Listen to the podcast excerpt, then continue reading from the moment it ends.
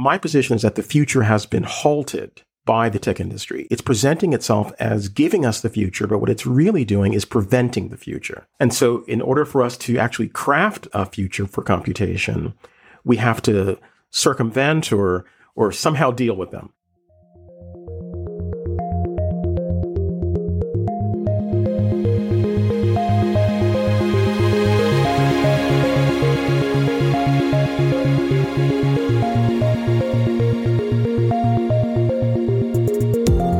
Welcome to Tech Won't Save Us. I'm your host, Paris Marx, and this week my guest is Dwayne Monroe.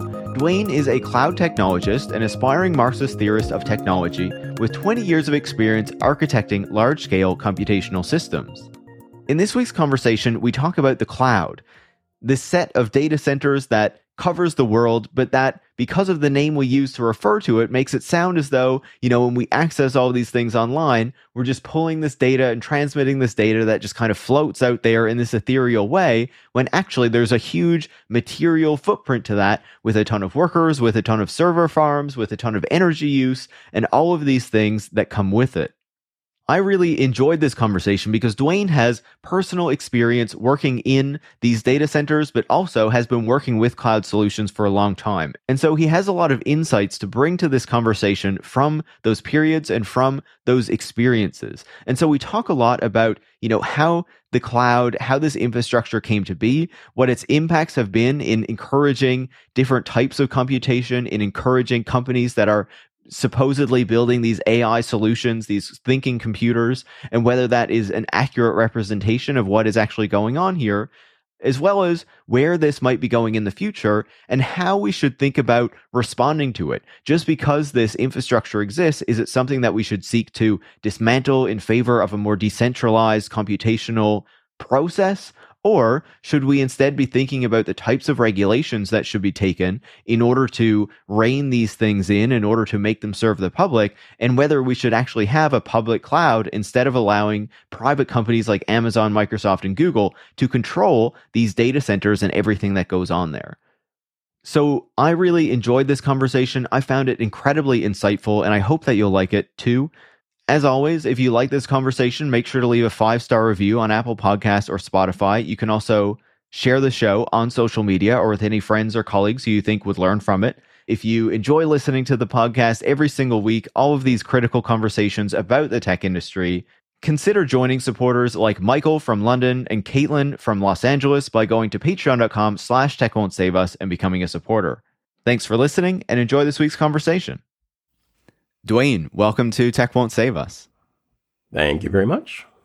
I'm really looking forward to chatting with you. Um, I've been wanting to do an episode on the cloud because I think it is like this really important infrastructure that we maybe sometimes underestimate in its importance. And, you know, I've been paying attention to your work for a while, and you had this fantastic article in Logic Magazine recently where you looked broadly at the cloud and kind of the impacts that it's had, but then also look specifically and refer back to your personal experience um, in working in data centers and working with these technologies, implementing cloud solutions, all these sorts of things. And so I think that that also gives us an important perspective when we are considering the impact that this technology and these systems have had. And so, you know, to start our conversation, I was hoping that we could talk a bit about that kind of more physical, that kind of personal experience that you have in dealing with these things since you've worked in these data centers. So, can you start by telling us a little bit about what it's actually like in those spaces? Yeah, yeah, of course. So, first of all, let, let's let's define what we mean by data center. Uh, a data center is a, a warehouse, uh, essentially, um, where uh, computers, known as servers, um, um, which are like you know, people's home computers, their laptops, and what have you, just just more powerful, more memory, more processing ability, and so forth, are concentrated together to provide a service. And other equipment um, is collected with those servers, such as storage equipment and cooling equipment, which is absolutely necessary because computers generate a tremendous amount of heat because uh, they're quite wasteful. Actually, uh, they're not. There was a recent paper, I think, from Intel that talked about how wasteful computation actually is. Like we're not really getting um, all of the um, the computation for our for our buck, so to speak. But anyway, when I started my career in the 1990s, one of the things I had to do was, as we said, rack and stack these servers What does that mean? Well, that means that um, um, in the case of a large company, such as a pharmaceutical firm, that had a massive data center, like the size of some people's suburban cul-de-sacs or bigger, servers would come in from Dell or Compaq uh, before Dell and IBM and, and uh, even Sun Microsystems back in the day. And my job was to take that, that physical equipment and put it into racks and wire it up for a network connection to corporate uh, network and to access to the internet eventually and make sure that everything was properly balanced and work with the cooling engineers to make sure that the, um, the cooling balance was good. And so it was a very physical activity. And often you would hurt yourself, as I mentioned in the Logic magazine article. You would cut your hands. You, your knees would hurt because you were like on your knees having to rack these these things and the rooms are quite cold um, and because as i said they have to be and so there was nothing ethereal at all about working with these systems and today when we talk about cloud uh, we're, still talking about data centers like microsoft and amazon and google this is what they've got they've got data centers and they're just renting out access to the computing and the database capacity. But behind the scenes, there are people doing today what I was doing earlier in my career. Different equipment, but it's the exact same principle. So yeah, it was a, a very uh, industrial, I, I, I would say in a way, like kind of an industrial task even though the way that it's presented is as if uh, you know it's it's science fiction or, or, or magic or something. Yeah, no, I thought it was really fascinating to get that description of the data centers and of like what that work was like and there are a few like points that stood out to me i think the first like when you described how you know there were injuries that came of this work how it was kind of like a, a factory in a sense like a factory of computing um and how the space was really cold. Like when we think about Amazon as one of the main cloud providers with the Amazon Web Services AWS, um, like it almost seemed similar but different in a way to its warehouses, like this industrial scale, really large. Um, pe- people are getting injuries. Obviously, it's a very different type of work. Um, but then in in the case of the data centers, it has to be kept really cold for this computing.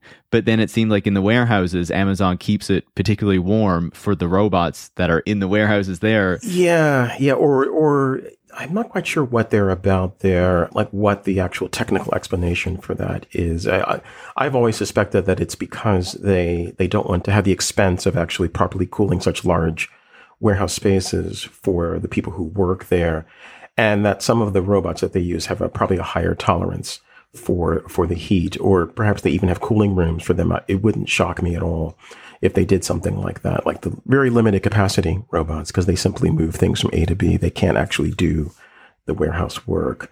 Try as they might to make that make that happen. It's it's not actually possible. But yes, in the concentration of computing power in a data center, cooling is absolutely necessary because otherwise the machines would burn themselves out. And fire was, of course, a concern because uh, that, that could occur.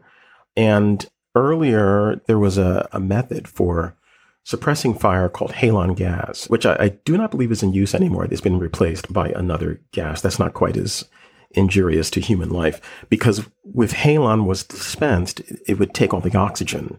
It would, I believe, it would convert it to nitrogen. I could be wrong about that. It's been a number of years, but I think it would actually remove the oxygen from the air, therefore making fire impossible. And one particular evening, and I think, and of course, probably was a Friday because everything seemed to happen on Friday when you wanted to go out. Um, uh, there was a, a, false fire alarm, and and the gas started descending, and my manager just grabbed my shirt and just dragged me out of the room as these doors. I mean, it was like a movie with the the, cla- the lights, the claxons, and these giant doors closing, and and the gas just descending, and yeah, yeah, yeah. So as I said, nothing ethereal about that at all because we quite literally could have died. Yeah, no way. Like in a data center, just asphyxiated, you know. And and like you know, for most people using the internet, you know, uh, even unknowingly interacting with these data centers, and now like you know the cloud computing, which are just bigger data centers, really. Um, you know, you would never know that something like that actually happens in those spaces. That's precisely right. That's precisely right and that there are people, you know, uh, looking at screens and so forth, monitoring. There's a, an area of uh, work called site reliability engineering.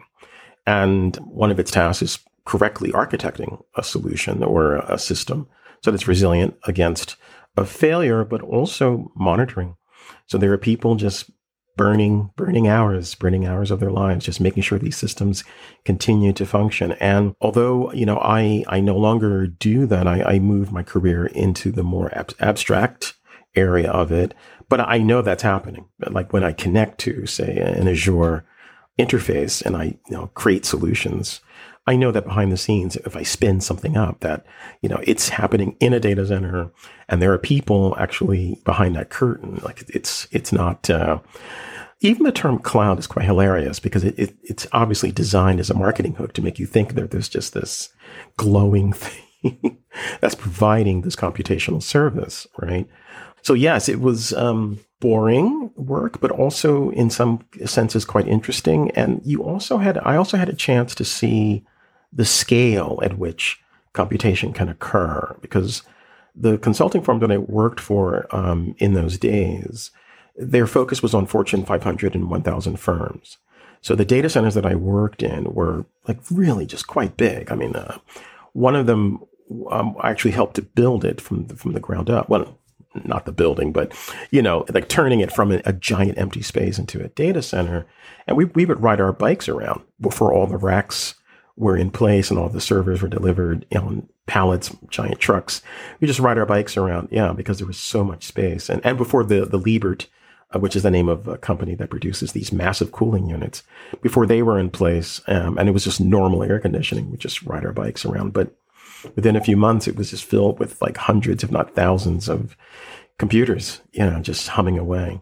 Yeah, it, it you know it's quite different from what you're describing. But one time I helped set up a Best Buy store, and like I I think it's just like weird to see these like large kind of warehousey spaces. Obviously, a Best Buy store would not be as large as a data center that you're talking about, but just like you know, empty and then slowly being like filled in with the various, I don't know, objects that fill it up. Yeah. With stuff. exactly. All sorts of things. And yeah. So yeah, that, that is the background. And then that is what informs my view. And I think that also is what prevents me from being, well, as I, have said in, uh, in other conversations, from being fooled. This applies even to th- things that seem esoteric, like machine learning or what have you, or GPT-3 or DALL-E or what have you, I'm seeing data centers. Others see, oh, you know, um, artificial general intelligence is on the way. But what I'm seeing are computers in racks generating heat.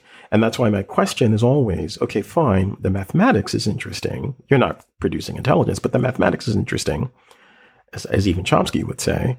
But tell me what's going on in that data center, because that tells me what the actual cost is, what the power consumption is, the industrial process that informs what you are presenting as this um, ethereal, again, science fictiony kind of uh, thing that you've built.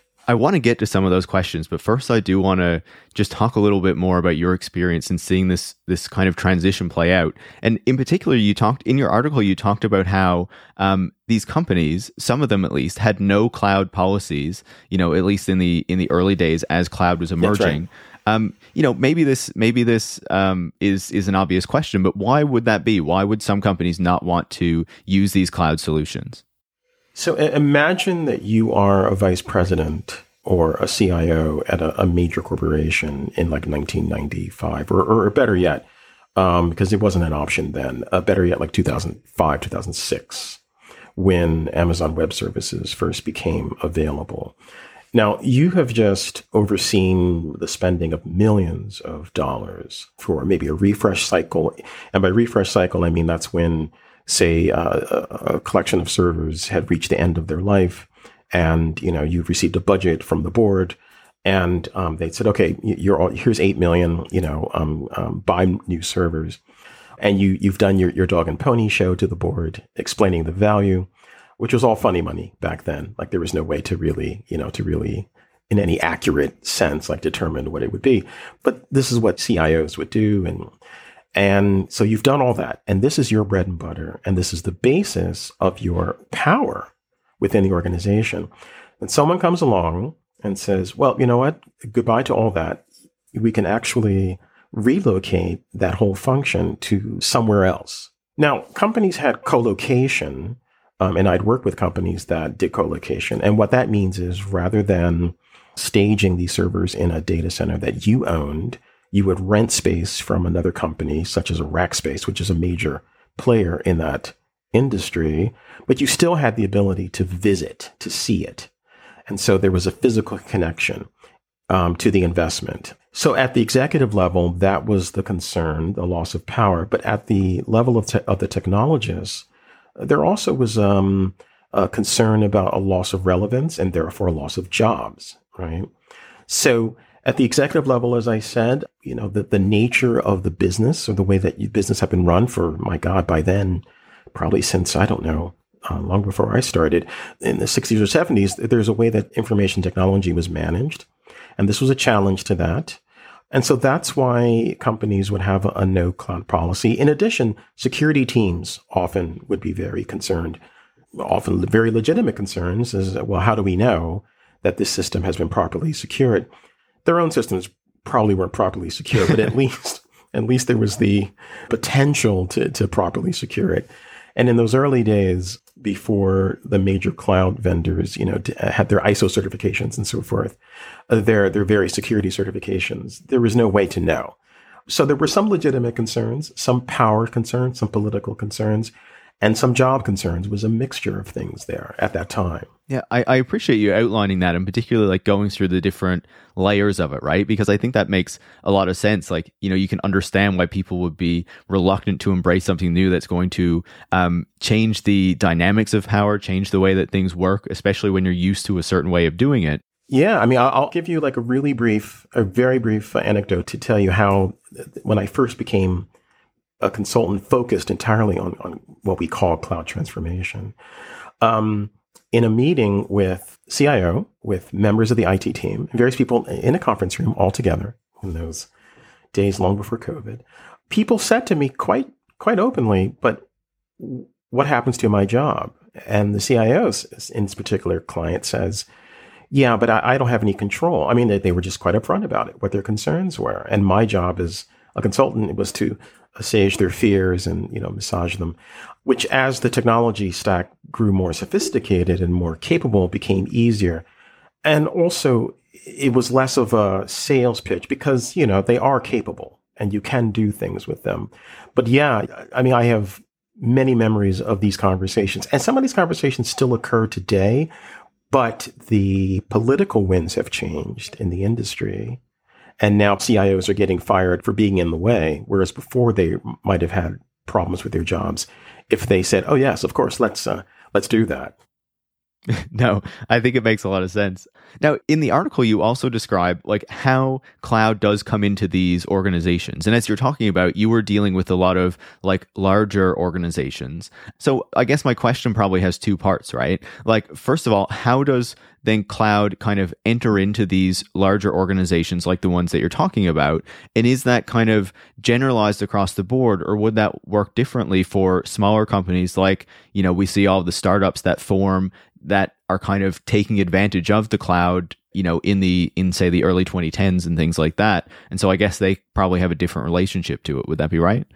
That is correct. So for larger enterprises as we call them and i'll just use an example. Let's say you're a massive paperclip company and you had a, a, a massive uh, maybe I'll use the word massive one more time for good measure, and you had a large investment in um, your own data center or perhaps a co-location, cloud came in, as I said in the article, kind of through the back door because people needed to solve problems and the process of procuring equipment and getting it approved and, and all of that was often quite slow.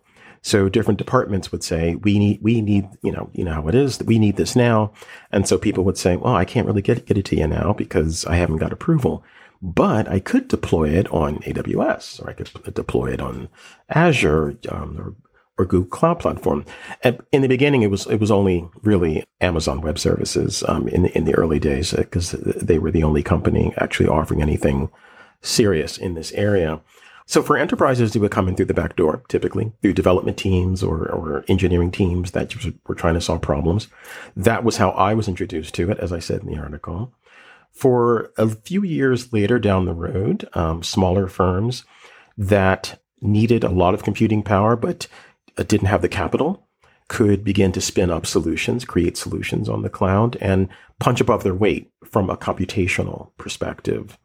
And also mid range firms. There was a, I helped a friend with a, a medical billing company once, and like a $500 million company. So large enough, but not global, you know, enterprise scale. They had a data center that probably was the size of somebody's apartment building, maybe a little less than that for them, cloud was a way of saying, well, you know, this is not our, our core function.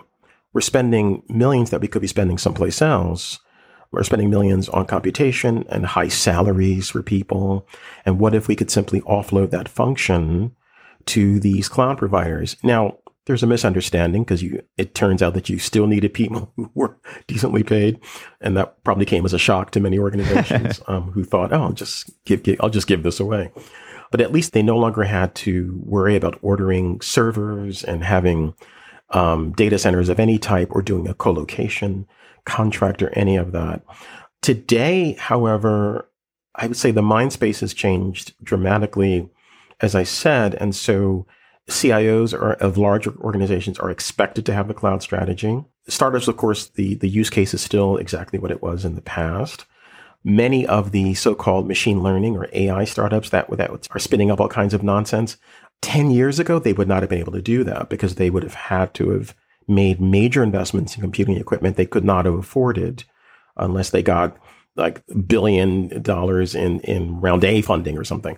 So that that's an impact. And the mid-range firms, the value proposition, as they say for them, is absolutely being able to to have the service that they need without without the overhead of having to manage um, the actual hardware. Yeah. No, I think you can see why that happens. And I, and I guess I wonder like, are there many large companies today that would still have their own data centers? And by extension, like, does the I guess economy of scale offered by, you know, something like AWS or Google Cloud kind of reduce the cost of you know, I guess managing your data or whatnot if you move it onto one of these cloud platforms rather than having your own data center? You see, the answer to that is is no. Um, uh, in the beginning, um, the the sales pitch was if you do this, and by this I mean you know, um, get rid of your data center, and move everything to a public cloud. And there's a, a, distinction made between what's called a private cloud, which something that you would build within your own data center using a technology such as OpenShift, for example, which is a platform that allows you to to create an abstraction layer to the, the computing power that you have in your own data center. Yeah, the sales pitch originally was if you move everything to public cloud, it'll be instantly cheaper. But this is not true. So I'll give you an example. One of my clients in the past had 3,000 servers in their own data center hosting um, databases. They were a uh, rather large um, fashion house. And so they, um, you know, they had a pretty massive investment in databases, both for tracking what's happening in various stores around the globe and various other things that they did. They were convinced by one of the major cloud vendors to move everything to their infrastructure. It was uh, Amazon, as a matter of fact, and their actually their bills went up. And the reason is because with cloud infrastructure, you are billed for everything. Everything is a, a, a trackable metric that generates a cost. Now, the, on the positive side, you can track those costs. You can see them in real time, which is new. That, that's something that wasn't possible, isn't possible with on premises, as we call it, data center resources. You have to what we used to call um, uh, sweat the assets. You'd buy it and then you'd have to like just use that equipment for five to 10 years because, you know, the, the company made the investment. With cloud, um, you can see that, oh, I, I, I'm spending 3 million a month, for example, and I see exactly how that's being generated. So not instantly cheaper, but it is possible to be cheaper through a proper architecture but it is also possible to move at greater speed. And this gets me back to what I was mentioning a little while ago about these AI startups, right? So they can just spin up using the services. I'll now use Azure Cognitive Services because I know that quite well, which offers, you know, um, language models and, and text to speech and, and all these various services as application programming interfaces or APIs. That is to say, as services that you can plug into and just consume um, as a utility. So this gives them the ability to operate in a way that they could not have done earlier.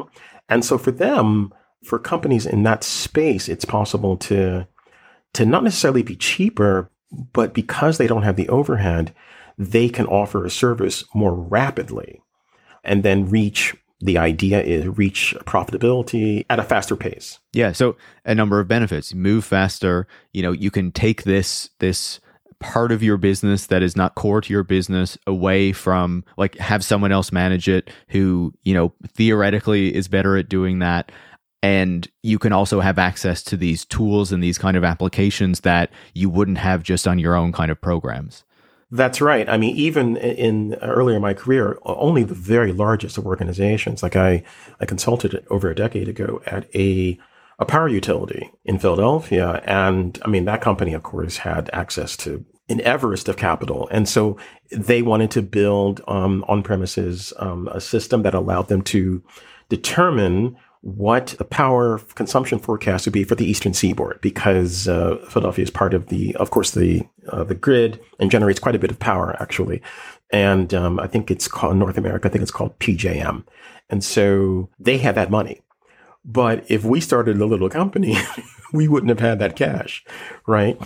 But today we could start up a little company and said, well, we'll do this analysis for you and then rather than having to invest in uh, all this extremely expensive equipment and having to house it somewhere in a data center, we can simply have maybe hire some developers and then those developers can plug into the APIs I mentioned of the analytical services made possible by the cloud provider. So I guess I'm starting to plan the tech won't save us AI startup uh, right now. um, but uh, you know, I think that gives us really good insight into you know how these services kind of rolled out on the end of these companies and kind of experience from you know the perspective of people who are in these companies. I would like to to zoom out, and I think it'll allow us to talk a bit more about the AI startups and things like that as well. But I, I want to kind of go back to the moment that cloud services emerge. Like, what are the companies? You know, we've already talked about some of them, obviously, but I guess just to kind of lay it out for people, what are the companies that are uh, that are leading this, and, and what is the moment when these technologies, these solutions, really start to be made? Like, why does this happen? So the story is told um, that Amazon was the first, and that Amazon had developed uh, a method for abstracting computer services internally so that they would be able to fulfill their own needs for uh, their growing need for computational power and that they had developed a method internally for for offering that as a service so that if your line of business needed computational power for whatever purpose that rather than you having to um, order you know your own servers and and then have it uh, the requisition for it to be added to Amazon's data centers and so forth that you would simply you know um, have your developers build against this computational infrastructure that was commonly available and at some point, it said that uh, Bezos, um, who knows, but uh, someone within Amazon said this would actually be something that would be interesting to customers. The first service that they offered was called, um, is called, because it's still available, S3, which, as I recall, stands for Simple Storage Service. So, storage located somewhere else. Now, it, it may seem strange, like, well, why is that important? Well, the reason that's important and would be compelling to people is that one of the, the chief problems for applications is where do I store my data? Um, obviously, you have databases, but there are other types of things or objects that you may need to store images and, and other types of things, files. Like, let's say, for example, if you're pulling up a record, you know, that record, you know, could be stored within a database, but it also could be stored in a, a separate storage container, electronic storage container, for those who aren't familiar. So Amazon, by offering this service, created something that became instantly attractive to developers because they could say, I can develop my application. Now, at the time, it might still be on premises mostly at the computational layer, but I can point it towards this storage that was elastic. That is to say, it could expand with my needs. So rather than having to go over and over and over again to the till or hat in hand to uh, management and say, oh, well, I thought we only needed $2 million worth of storage, but it turns out we need $5 million worth of storage. You could simply continue to use this S3. So it was a clever move on Amazon's part because that did become the hook.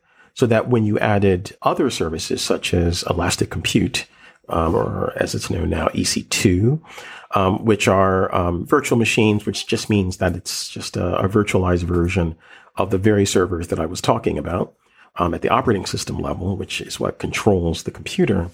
When you offered higher level services, now you had the foundation, which was storage. And so now people were hooked because they saw the value. And, and as we mentioned earlier, the, the developers got excited and engineering people also got excited and because they could see all the solutions they could build again without having to once again go to management and say, oh, well, I, I miscalculated, which Paris happened all the time. I mean, you, you, would always get it wrong. You would always do like a, a, forecast of what you needed, and you were always wrong because, you know, either you overdid it, and so everyone's mad at you because you said, oh, we need 10 million. And like, well, most of the CPUs on these servers are not even are not even like they're like one percent utilization. Why why the hell we spend ten million dollars? Or you did you didn't do enough, and this comes up in my article in Logic, of course, right? Where this particular company, the book ordering system, fell down like every year because there just wasn't enough like in hardware capacity to to meet the need. And people yelling and, and working late and all sorts of nonsense going on. So the solution to that problem was to have the storage and then to have those higher level services. So amazon was first microsoft had what they called windows azure service which steve ballmer who was the ceo at the time man who some geeks might know as a, a dude who likes to scream a lot one of the early managers and uh, executives at Microsoft during the Gates days. Windows Azure, um, which it was just Microsoft Windows Server. And they weren't quite serious about it. But then under the leadership of Satya Nadella, they became extremely serious about it. And then it became a contender. Google um, came in third with its Google Cloud Compute, and they decided to, to turn their attention and their resources to building a, a, a competing infrastructure to what uh, Amazon and Microsoft had done. And those are the three major players. Now, there's also Alibaba in China. There's Oracle, which has, it pains me to say because Larry Ellison is a sinister character, but Oracle's database service is actually useful to people. IBM has a cloud service, which everyone makes fun of. So there are various companies in the space, but the three three major players um, from North America would be in order of dominance uh, Amazon, Microsoft, and Google. And would it mainly be that, you know, Amazon kind of pioneered this because they saw it was something that they needed internally and then decided to spin it off as, as more of a public facing business as well, or, you know, rather it's still within Amazon, but, you know, to offer it as a, as a different service beyond their kind of e commerce platform? I think so and but then I guess when it comes to to Google and Microsoft, were they basically just seeing that and saying, "Oh wow, this is working for Amazon. We need to copy it," or was there like a different sort of set of motivations there? Uh, yes and no. So with Amazon, yes, they definitely benefited from uh, you know the, the first adopter effect, you know, or the first one out of the gate effect. And then they did, to be fair, they, they did actually, you know, offer a number of, of services, um, as we said, that were that were quite compelling, like the the service primitives, as we geeks say, you know, that were quite compelling. Uh, Microsoft fumbled for a bit in the space, particularly when Ballmer's vision was just to have like uh, access to versions of, of, Windows servers, you know, um, in the cloud.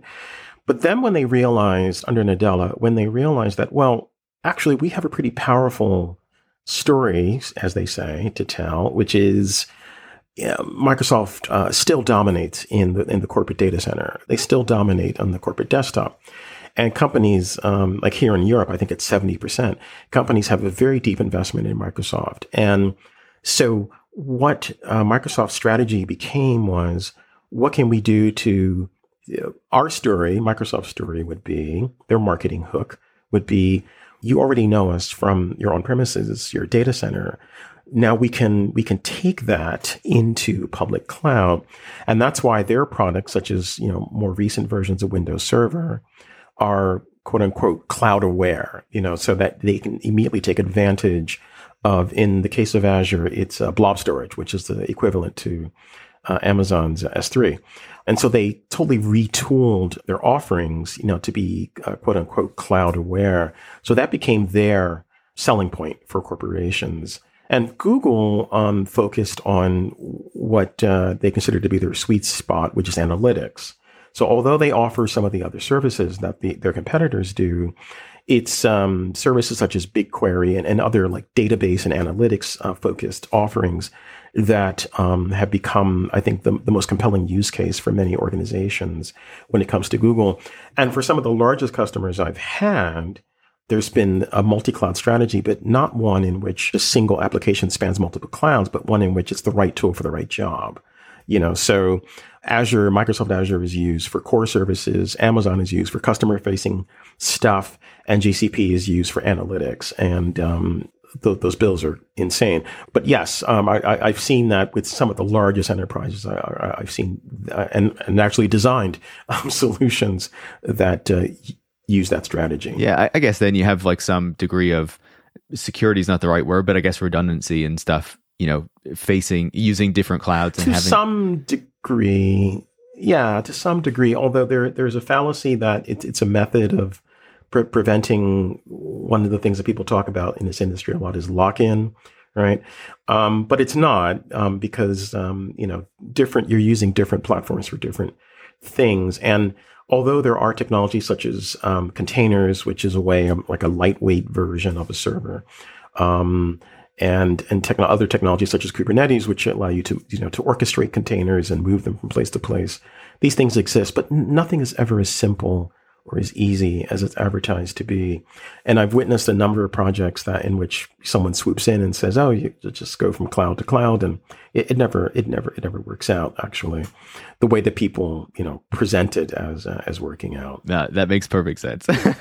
um, I do want to build on this line of questioning, but I remembered one other kind of question that I had about what we were talking about earlier. So I want to briefly return to that. And that question is, you know, you were talking about, and you were writing in the article about what it was like to work at, I guess, these data centers kind of pre-cloud and in the in the transition to cloud. As these data centers become larger, as there's more and more focus on these cloud data centers, these massive data centers controlled by Amazon and Microsoft and Google, how does that change the work in these data centers when you go from say a data center that's controlling the work for one fortune 500 or fortune 1000 company to working in one of these data centers that are part of this cloud infrastructure that are these you know massive massive sites for computing. Like what is the difference there? Yeah obviously the scale is much greater. I mean the largest data center i worked in was for a pharmaceutical firm um, and they had more than one. They had uh, multiples and, and, actually spread across the, the United States and one in, in Madrid, um, which I had the pleasure of visiting.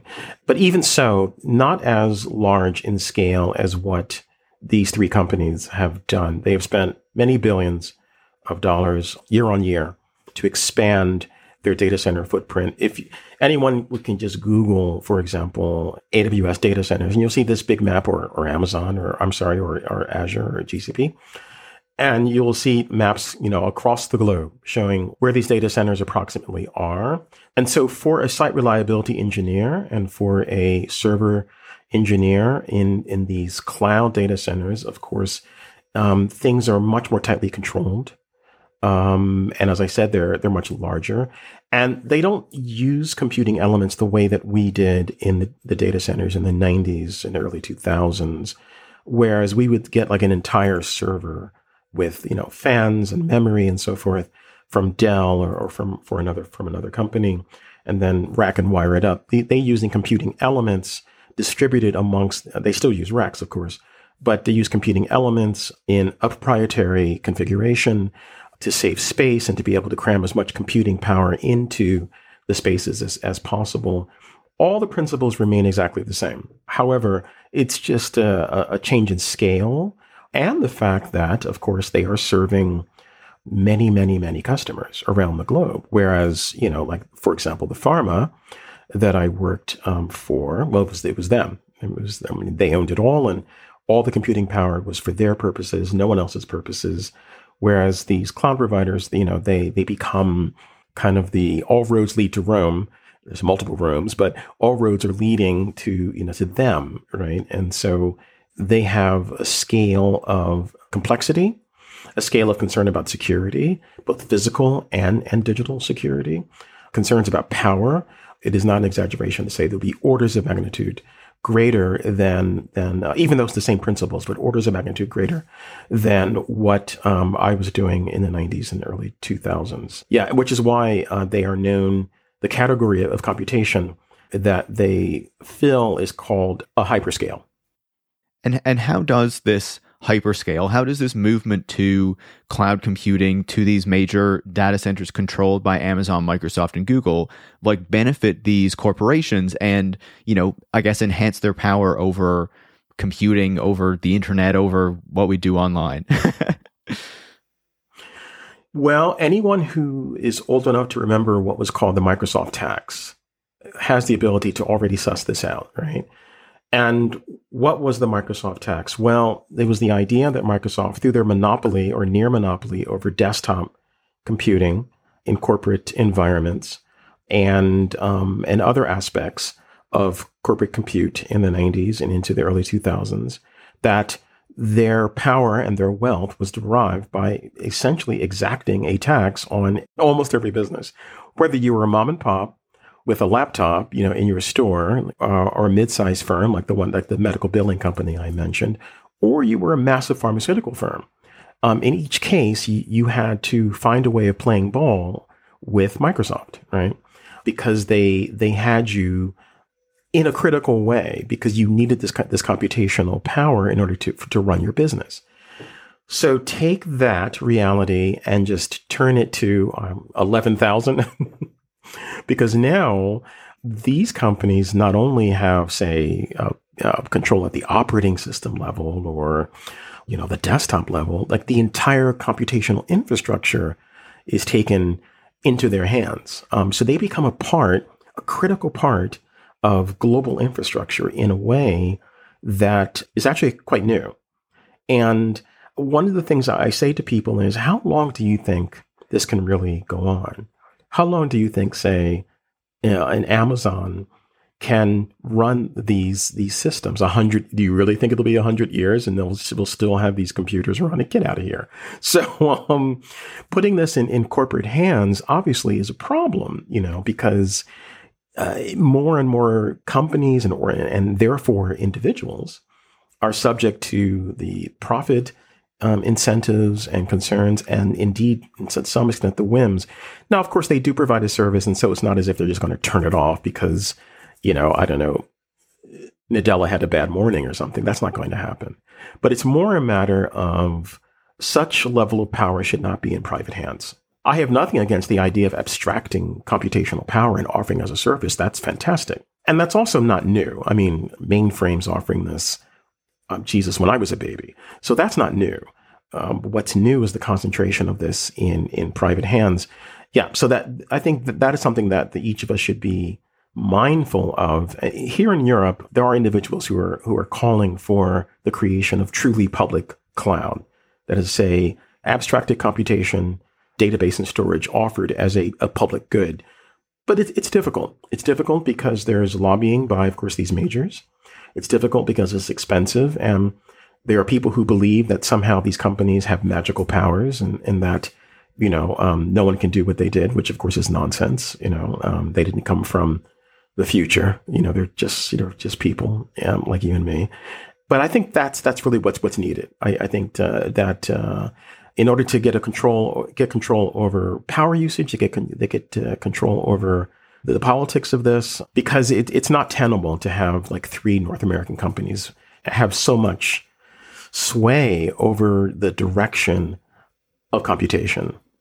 Yeah, I think you're completely right. And like what you're describing really brings to mind a number of articles that I've been reading recently, like concerns in the United States about the location of these data centers and the kind of power that these companies can exert when they choose where to locate them, uh, the subsidies that they get for them, but also like, you know, the, the power that they require and the water and, and what they extract from these communities where they're located. I was reading a story recently in New Zealand where there are proposals for like a bunch of new data centers I believe in the in the north of the country, and like the communities there were grappling with like, is this really what we want? Like we're already struggling to hit our renewable energy goals, and if these companies come in, they're going to use up a ton of power, and it's going to make it more difficult for those to achieve. I remember reading in Africa as well, like concerns about do we want these major companies to come in and build their data centers and then kind of control the African internet rather than, you know, controlling it ourselves, right? So there are all these concerns with having with allowing these major companies to have this degree of power over really the internet. And and people have criticized the PRC for being quite strict on this. And there are many reasons to criticize Beijing, but um, as there is many reasons to criticize any government anywhere. However, strategically, it makes perfect sense to say no to Facebook. It makes perfect sense to say no to, you know, these companies dominating your computational infrastructure. Another th- reason why this concerns me is um, fragility, as I mentioned. So, for example, there was an outage uh, of a portion of AWS's infrastructure. I think it was the US East 1 region. And for those who don't know, you know, the, because of the scale, the infrastructure of cloud providers is divided into regions. So US East 1, which I believe is based out of Virginia in the United States, there was an outage um, of a portion of that infrastructure, which brought down the services provided by a number of private entities, schools. I believe maybe a hospital was impacted. Now, in the past, all of these organizations would have had their own computational infrastructure, which that's wasteful in its own way, um, the, the way we did it in the 90s and early 2000s.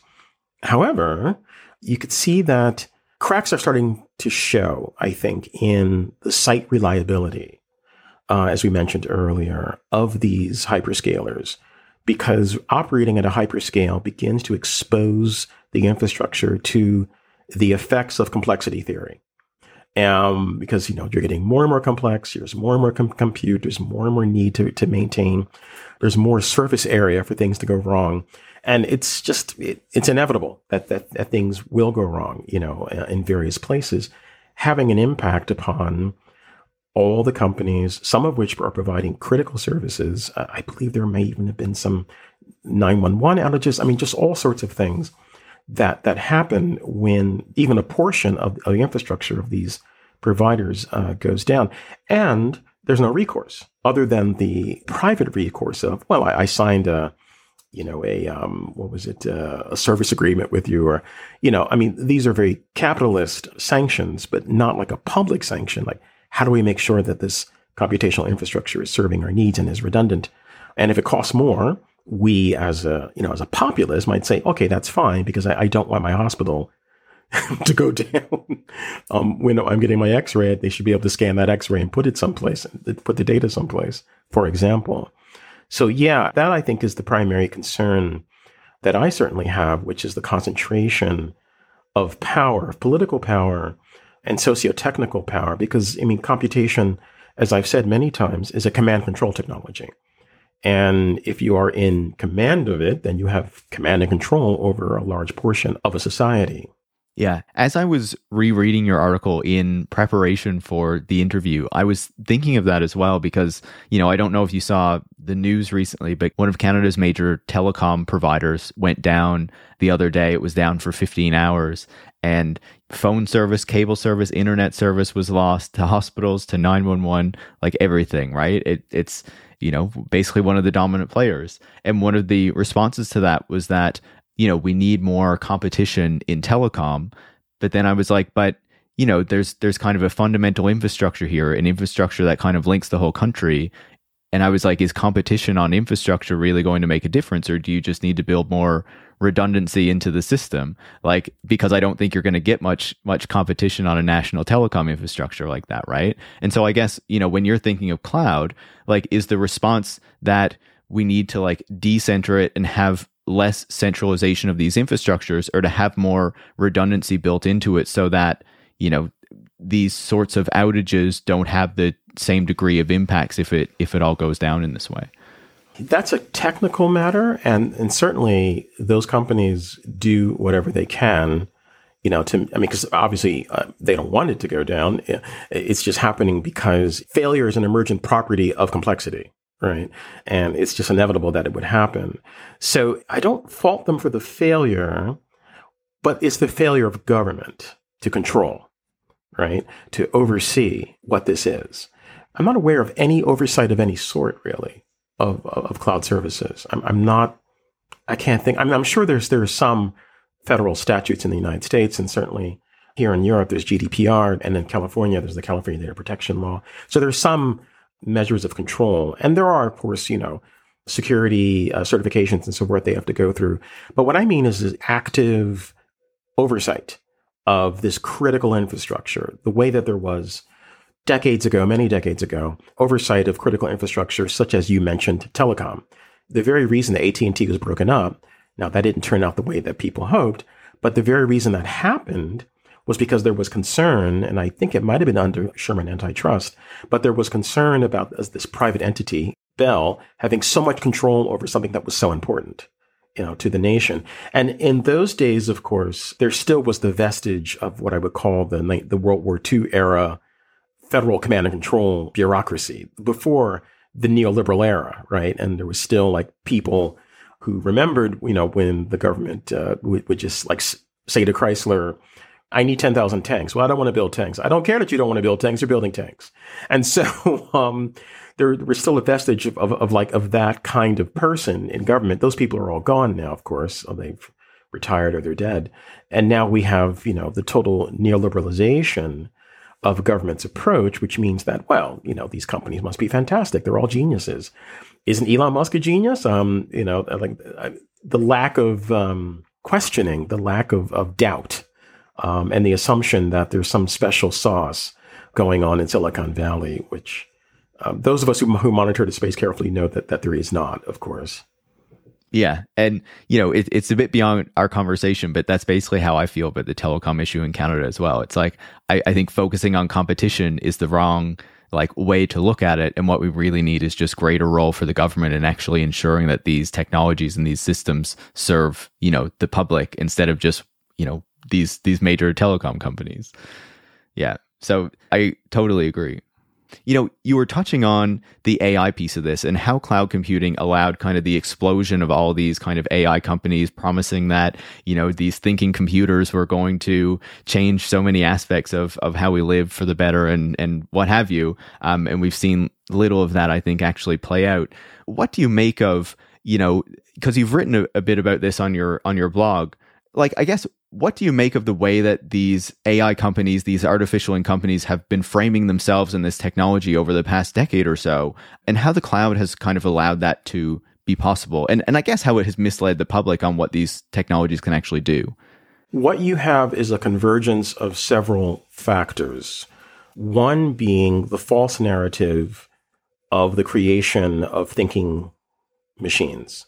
The other being the false narrative that the systems that are being deployed are flawless, as happens with, say, facial recognition or companies coming out and saying we can detect who's cheating on a test if they're taking a test through Zoom or Teams or what have you.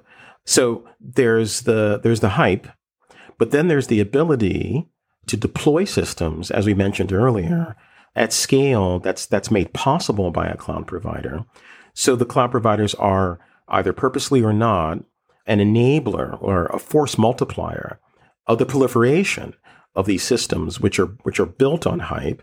Then there's the gullibility of well, not just um, uh, government but corporations, because the atmosphere that we're in, in which people believe that you know, these systems are flawless and that we are further along than we actually are, sort of acts as a kind of cultural sales pitch for these companies. And also the fact that governments and companies are looking to trim their headcounts, right?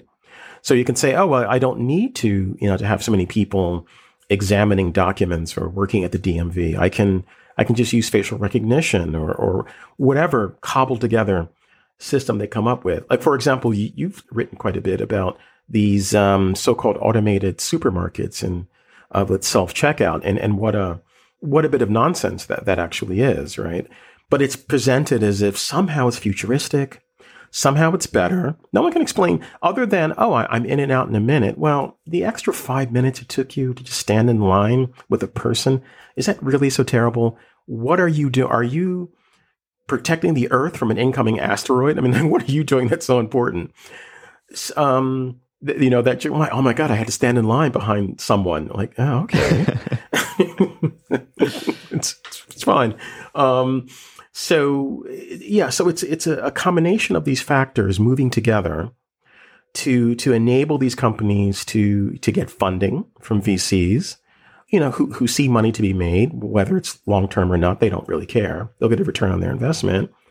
And as I said, the gullibility of of the customer base and the hype the hype cycle that is acting as as I said a cultural sales pitch for this. But were it not for the cloud providers, there would be far far fewer of these organizations. There would be some, but far fewer because the VCs would have to make the investment in the hardware and the engineering um, capacity and the data center real estate. It's a, it's a different type of investment, a different type of commitment. It's not as lightweight or as lightweight seeming as, hey, um, uh, Paris and Dwayne have this great idea, and then we got this guy from Caltech, and and and he's a genius somehow, and our facial recognition software will be able to predict, you know, whether this person is going to commit a crime in, in, in five months. There are people who believe that, right? I, I also, and this is a little bit off our topic, but I also blame what I will call the effects of science fiction, which I'm a science fiction fan um, and have been since I was a kid. But I think that some people's brains have been rotted, not because science fiction exists, but because there, there's no counterbalancing narrative to yeah, it, it's nice that, that you saw that nice story about a supercomputer took over the world. But here's why here's why that, that can't happen. And the very companies that we talk about take advantage of this, as I say, culturally presented sales pitch for what they're for, for what they're selling. Um, and perhaps even bolster it to some extent, you know. So that's why we have what's one of the reasons why we have this massive problem, this big problem with the proliferation of these AI systems that are having negative impacts on people's lives um, is because it's far too easy, far too easy to just spin up things and and then just sell them to the world. Yeah, I, completely agree with you on the sci-fi piece as well, right? The tech people in Silicon Valley who are making use of that, who are trying to realize it, but then also the broader public who has consumed it for so long and just kind of believes like, okay, this is the direction that things should go, right? And it really I, I think allows people to kind of take their guard down when thinking about these ideas or approaching these narratives that we're receiving from the tech industry. Or also not just take their guard down, but sometimes be fatalistic. And I'll give you an example. Every time you see a, a video of a, a Boston Dynamics big dog, right? Or not the big dog, the spot. And the way that they film it is as if it's autonomously, you know, moving around the streets of New York, patrolling everyone thinks about that same Black Mirror episode, Metalhead, I believe it was, right? Everyone thinks about that episode. And so the, the fiction of that episode then causes people who should know better in many cases to think, my God, you know, it's here. This autonomous death machine is here. And then you're at pains to say, no, if the camera were to pull back a bit, you would see the person with the remote control actually directing the, the spot unit. Like I think there was Eric Adams in New York there was a picture of which I think Boston Dynamics probably wasn't happy about because you could see him walking up the stairs with the spot directing it. It's a drone, it's a remote controlled device, right? They the engineering piece, of course, is the is the legs. I mean, that is an an engineering accomplishment, but there's no it's not possible to build a truly autonomous system that can perceive and you know and say, oh, I'm going to kill that guy and not that guy. Like, no, that cannot be done. But the science fiction uh, milieu uh, has has sort of like uh, convinced people that this is this is happening. So not just the dreams, but also the nightmares are assumed to be 100% possible. And this puts those of us who challenge this in an interesting and, difficult spot because not only do we have to, you know, challenge the, the narrative of Silicon Valley, we also have to help our friends uh, kind of snap out of it. say no, no. This is you're not dealing with the thing that you saw in that movie or that show. It's still a threat, but for a different reason than the reason that you're thinking. Yeah, this is this is one of the reasons why I really liked um, Alex Rivera's Sleep Dealer as well because you know it kind of showed like the humans, the exploited humans behind the supposedly like acting machines, right? In a way that I think I think a lot don't. But like on that question about futures, I feel like one of the elements of the futures that some of these tech companies are selling us now are really dependent on this massive scale up in computing power that they assume or would want to happen and that they well they want to realize like they they want more and more of this computing for more computing to govern more of our lives effectively right? And you can see this i think with streaming video streaming media how that has required a lot more computing power in recent years and how there's now a push for streaming video games which are expected to account for a lot more, and Facebook's vision for this metaverse that would require this massive expansion in computing power. I guess what do you make of these visions by these tech companies for these kind of futures or, or to, to have us even more subjected to all of this computing power and, and the increased requirements for it? They are absolutely trying. However, I, I think that this infrastructure will collapse upon itself uh, of its own weight. Meta, uh, for example, is certainly realizing that what they, the task that they set for themselves is extraordinarily complex. And you may recall, and I did mention this in, in I think um, a piece that I wrote for my blog, that Intel executive uh, did a, actually a quite good technical breakdown of why the metaverse, as described by, by Meta, is not achievable with current technology and the amount of, of, of new computer equipment and computing equipment of a different type that would be required and the scale that, that would be required. And all that someone has to do is to ask themselves a couple of basic questions, like the um, the Oculus Rift. What was the the maximum number of people who were using that? Probably a couple of hundred thousand people. And then you think about like all that was required in terms of bandwidth and hardware and manufacturing to make that happen. And now you're talking about expanding that to a billion people. I mean, come on, right? Obviously, you're talking about something that has never been achieved and certainly would not be achieved by a, uh, a completely wacky company, uh, and not just wacky, but sinister, like Meta. Um, but then there's another part of this, which is that computers are built or uh, are created based upon industrial process. There are minerals, there's silicon, there is metal, there's plastic, there are people mining things. There is a supply chain for computation that is completely obscured. And so what you're talking about is ramping up the extractive industries that support it. You're talking about racking up or increasing the power consumption, the real estate consumed. It is not sustainable and is not the least bit uh, achievable, right? And I, I think that 50 years from now, whatever shape the world is in, one thing that we will not be talking about is some of the technologies that, that these companies are, are deploying because they will have um, totally fallen apart and, and will be the digital versions of you know of um, ancient Roman cities. Except the servers will be shut down, so we won't be able to even go find them. the servers will be shut down, right? Exactly. To be ghost towns. I mean, and, and and we know this is coming. This this day is definitely coming. Yeah, no, absolutely. Um, and and I really appreciate you drawing attention to the material piece of this quest, right, um, of the company because I think it's so important and doesn't get nearly the attention that it deserves. I appreciate you giving me your time to have this conversation. I want to end with a final question. You've talked about, you know, the need for government to actually step in and have some regulation on cloud computing and actually, you know, look at what kind of impacts this is having and ensuring that it actually serves the public. And you've also talked about the need for potentially of a of a public cloud. So I wonder, what do you think our response to this growth of cloud computing and its control by you know, largely these three major companies. You know, what is our response to that? And how do we ensure that whatever form cloud computing takes, that we ensure it's a form that actually benefits the public rather than just the kind of goals of these major corporations? You know, I, I wrote a, a, piece about uh, about this a little while ago called um, um, "Public Cloud as a Public Good," in which I lay out at least the beginning, I think, of an idea.